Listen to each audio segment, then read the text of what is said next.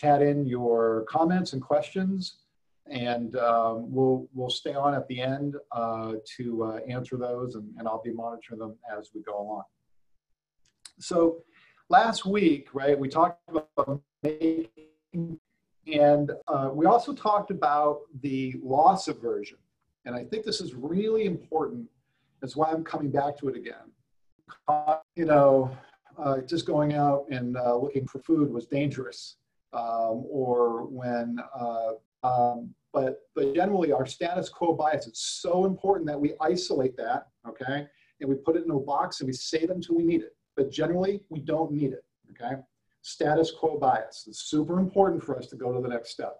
The futures, being open and aware to possibilities uh, and outcomes because they actually already exist. We just we just haven't picked which one we want yet, right? So so they're already floating around out there. It's just a matter of where our attention goes to to meet up with one of the future outcomes. Uh, you know those types of things, right? So so we're we're wired for survival. So if we did not have the status quo bias, pick a number, 10, 15, 20, 30, 40,000 years ago, 100,000 years ago as a species, we might not have made it actually because what we were constantly looking for was safety and shelter.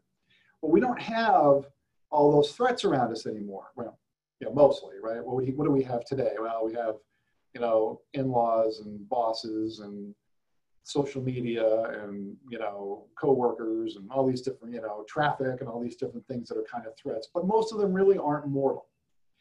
Um, and so we don't really have to operate in a status quo bias anymore, but we still do because it's really how we're wired. It's in our gene, it's in our, our DNA, right? It's just genetically we've evolved that way. But if we're aware of it, then we can put it aside. So it's important. This is why I wanted to bring this up again. So it's important to be able to self-diagnose that when you are in a status quo bias um, mode, if you would, uh, that you recognize it and then ask the question, should I be in a status quo mode? Or does it not really fit here? Is it just what I'm used to doing because I'm wired this way, because I was brought up this way, whatever the case may be. So um, I really want you to think about your status quo bias and be aware of it because you really can't crack open, okay, unless you can manage this. It's not to say that, you know, if you're walking down a dirt road in the middle of the night with no flashlight in the woods. I don't know why you'd be doing that, but say you were, right? Well, okay, yeah, I'd be paying attention to what's going on. Being around strange people were dangerous. That, you know, loss aversion is that as a species, uh, we have a bias towards the status quo. And a bias towards the status quo is, you know, what that means is that we feel safer in the space that we know okay? Which means we're going to be more apt to want to stay here. Now, this goes all the way back to uh, uh, more formidable times in our development when always. And that's a really important thing to understand because we can get lulled into thinking that everything's going to be the same. So here's the thing about routine. Routine is good in many ways. The one thing we have to be careful about routine is routine dulls the mind. So, you know, good health, uh, good relationships, exercise, sleep, you know, all those types of things, right? Those, those, those are good, anything that fosters that type of routine.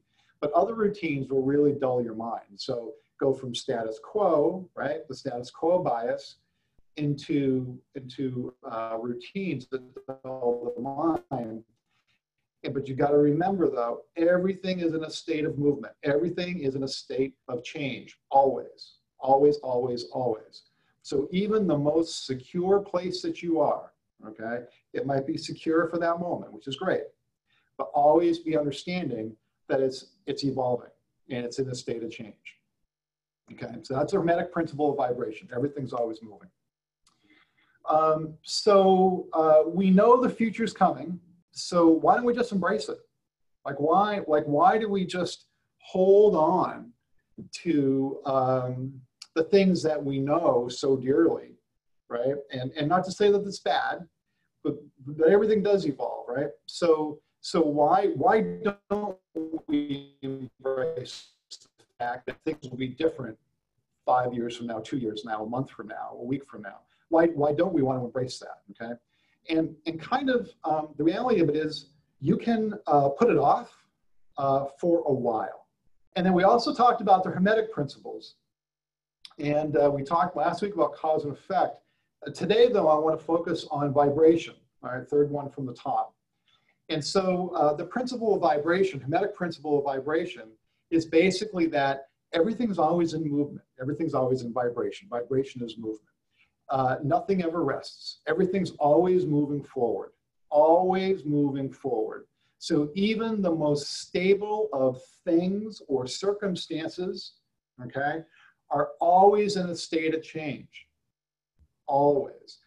Think about relationships with your parents or spouses, or think about or siblings, or uh, think about um, J.C. Penney. I was driving by J.C. Penney the other day, right? And they got a guy standing outside, 90% off, including all fixtures.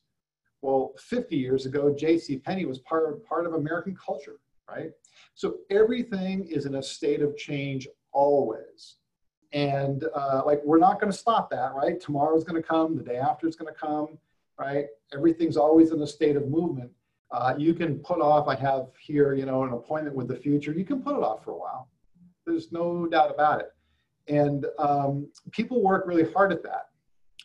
And, um, and you can put it off for a while if you, if you work hard. And I found this graphic, and I, I have but with a S parenthetically, because all I can see really people's head in the sand and I see their butts. So that's where that came from. Um, but it's many times harder um, then our list is this big. If we wait years, like think about people with their health, right? I mean, you know, if you don't take care of yourself, what happens? Okay. Well, the list of medications you have to take, or whatever it is you have to do, exercise, diet, whatever it is, instead of being this big, it becomes this big. It's pretty overwhelming.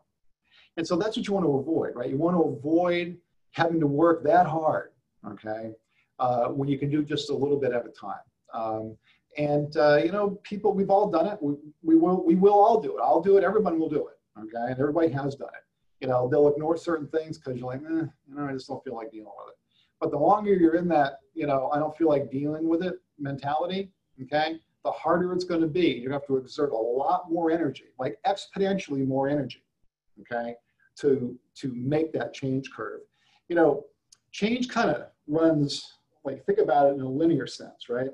So change kind of runs like this. It's All like principles we are talking about, it's always moving. Okay. Now the question is, are you intercepting change? Okay. Or are you chasing change? And so think about, so they talk about like the change curve, right? Well, it's kind of the same idea. So where are you? Are you, you know, change is moving? Are you meeting it here? And then are you meeting it here? Or are you constantly chasing it? Because if you're chasing it, right? You can catch up, but you're going to have to exert a ton of calories to get there over a longer period of time. Okay, so just, just think about that. Am I intercepting change or not? To create something new, you must make room for it by eliminating the old. So um, the ones who embrace the future have a vision. And, and they've created a vision and like, like the um, musical group 38 Special, you know, they kind of hold on loosely but don't let go. Like they keep the vision, but but they're not gripping to it, right? And they're and they're keeping um, the bumpers of the vision, okay, kind of loose because other things might pop up uh, along the way. But they keep but they keep that vision, okay? They kind of know where they want to go, but they're open to other opportunities, right?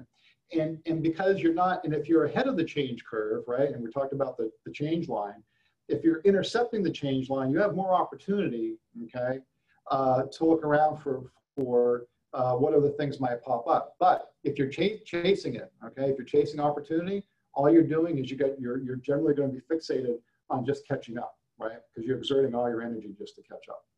So uh, I always like this con concept. It, you have to make room for it, and I and I and, and so that's a whole other piece to it. It's not, it's not um, it's not this, it's not the old way plus the new way. It's park the old way someplace else, right? And you make room for the new way, okay?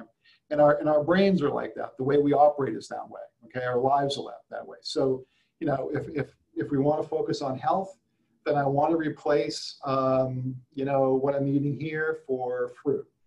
Um, if um, I want to learn something new. I want to learn a language.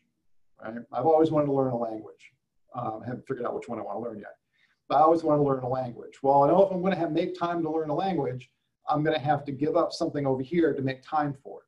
So we always have to make room. And, and so you think about how change has occurred over the years, okay? And just take some really basic things, okay? So to make room for the car, what had to go away? Right? The horse and the buggy. Uh, what, what, what had to go away when cell, phone, cell phones became popular? Pagers. So you, so you think about the things, right, that have to go away to make room for the new things. And it's the same thing in our lives, right? So if we're wanting to crack open uh, on the change curve and we want to make and we want to be there uh, so that we um, can make the most of the opportunities that we have, we have to be willing to get rid of some things. So for instance, you know, to make room for new thinking, I have to get rid of the old thinking for uh, the new things by eliminating the old things. And you take a look at, at really almost everything around us, okay? Cable TV, I get rid of cable TV uh, three, four years ago, okay? What, what took the place of cable TV? Uh, a smart TV, and I just, I just get subscriptions to uh, my favorite uh, streaming channels, um, right? And so, so you think about it, it's really all around us about making room right? So always be aware of the fact that we have to we have to make room. And here's where we get overwhelmed, okay?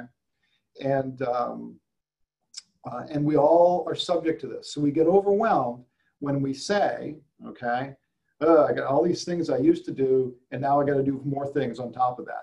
It's like no, you're going to get overwhelmed, and then you're not. Then you're going to shut down.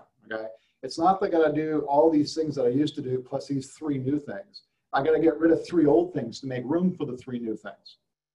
And hopefully the goal would be the three new things are going to be better for me than the three old things. And maybe the three old things were okay for me.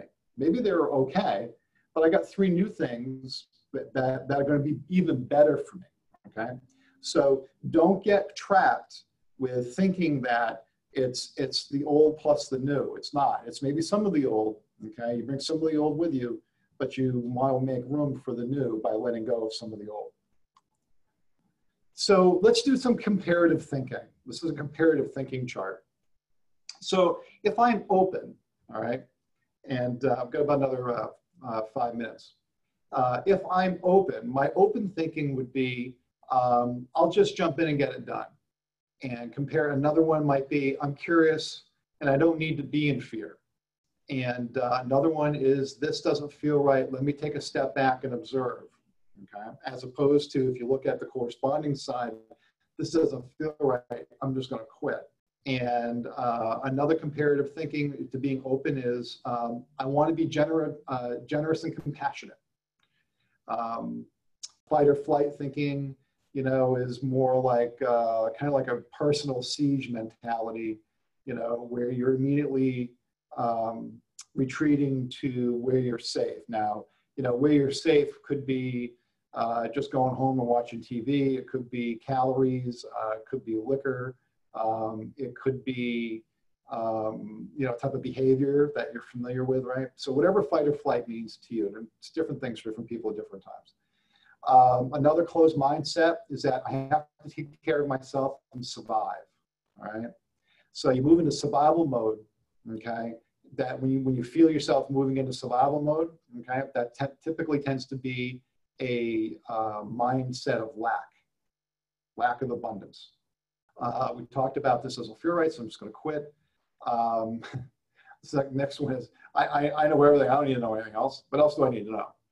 Um, and then uh, the last one is, hey, I'm done. I'm over this. Um, I'm moving on. So um, you know, these are good comparative thinking, right? About what what type of thinking uh, would be would lead to uh, more open outcomes and what would lead to more closed outcomes.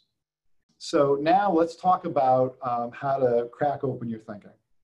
And so what we talked about before uh, with my 38 special um, quote, uh, you know, is hold the vision for what you want. You have to have some idea of what you want, okay? You don't want to grip on it. And uh, you don't want to obsess about it, for sure, okay? But you want to have a pretty good idea, right, about here's the direction I want to go in, and then be open. Um, these next ones I really like because, again, you know, we've all done it. Ask yourself, what's the worst that could happen if it doesn't work out? And then write it down. You have to write it down. What's the worst thing that can happen? All right. Um, and then ask yourself realistically, uh, well, well, how likely is that to happen? And when you see what you wrote and then you ask the question about how likely it is, you're going to start laughing at yourself because the worst really rarely ever happens. So how many times have we said uh, to ourselves, huh, that, that wasn't that bad. So in our minds, don't forget, our minds are really, our egos and our, um, you know, things like status quo bias and all that, they're very clever and they're very powerful. And they'll create this web of things that could happen. And if this goes wrong, then this will happen. And then what happens if, if that goes wrong? And then it's a cascading event. And who knows what happens to me? I'm homeless or something. Who knows, right? Which your, your brain can conjure up all sorts. It's very creative, right? And um, conjures up all sorts of things. Um, and um, but re- really, like hardly ever happens. I, I, wouldn't even worry about it, whatever the worst case is. Uh, but when you're done laughing at yourself, cross it off because it's gone. Once you physically write it and then you drew go put a line through it, it it's gone. You've cast it off. Uh, next, then ask, ask yourself, what's the worst thing that will happen if I fail to move forward? What's the worst that will happen if I fail to move forward? Write that down then ask realistically, you know, uh, is that, how likely is that to happen? And when you're done panicking at this prospect, uh, then make a to-do list. So what you want to say is, well, if I don't do this, what am I going to lose? understanding what you're not going to gain is more powerful than understanding than, than, than what your brain's going to conjure up as the worst case. And then that's when you start to get a little panicky. Make a list, write it down. And then I, lastly, um, another perspective on it is that, um, um, and that can be panic. That that's more panicky because that's because, you know, once we do something for the very first time, we have no experience with it whatsoever, but we've done it for the first time, right? We're 100% more experienced. So it really doesn't matter. Don't worry about how it comes out. I mean, try to have it come out right, of course, right? But if it doesn't, don't worry about it. Because the very first time we do something, regardless of the outcome, we've, we've increased our experience in this regard, whatever it is, 100% at this new thing once we've tried it, regardless of the outcome. I think that's a really good leveling perspective, right? Is that the outcome itself doesn't really matter as much as the experience I'm going to gain as I'm going through this because I'm learning. And then the next time I do it, I'm to, it's going to be more familiar to me. And the next time it's going to be more familiar and I'm going to get better and better and better at it. So don't be afraid about trying things because you're always smarter after you've done something um, than uh, by shutting, than opposed to shutting down and not doing anything. So let's see how we're doing for um, chats here. Yeah, Allie, that's a really good comment, right? When and Allie's comment is, uh, you know, when she was out recruiting and talking to other agents, um, you know, she built up this in her mind that like she didn't have nice enough space for them, so she created, you know, an open space, and ultimately they came, right? So, yeah, your brain will come up with all sorts of. It, it, it's pretty amazing, really, and that's one of the reasons why at the end of an event, and, and it wasn't that bad, you're like, well, it wasn't that bad, right? It's because the reality basically proved your mind to be wrong. Yeah, learning. Yeah, from yeah, Ron. Right. Da- learning is a daily experience. You know, I mean, we never we never stop learning. And you know, one of the things that we're doing as an organization, right, is that we're we're heavy into a learning mode right now. You know, you guys, you know, the agents are getting uh, weekly doses of learning. You know, with our headliner series, uh, the sales directors are in a program with Matt Farr right now. Um, and then uh, the sales directors and the support specialists will be going into a program in December. And so, you know, we're all learning on multiple levels, right? So we're, we're learning, you know, we're learning uh, at an agent level, we're learning for at support support specialist level, and we're learning at a manager's level because we have to build our capacity, right? So cracking open is about building your capacity, right? And not being afraid of that. Yeah, Allie, right. Every day is a school day, and everyone's a teacher. Uh, Sarah, yeah, build it and they will come for sure. You want to hold that vision. A quote from Ed Rodolfi's mom. Okay, so that's what we got uh, for the week, and um, you know, for this Monday, I hope you guys have a great week. And uh, what the, we'll, we're going to continue this uh, theme, I think, into next week. And if you got any questions or comments, though, you guys, you know where to find me. Please uh, feel free to reach out. You're all amazing. Have a great week. Thank you.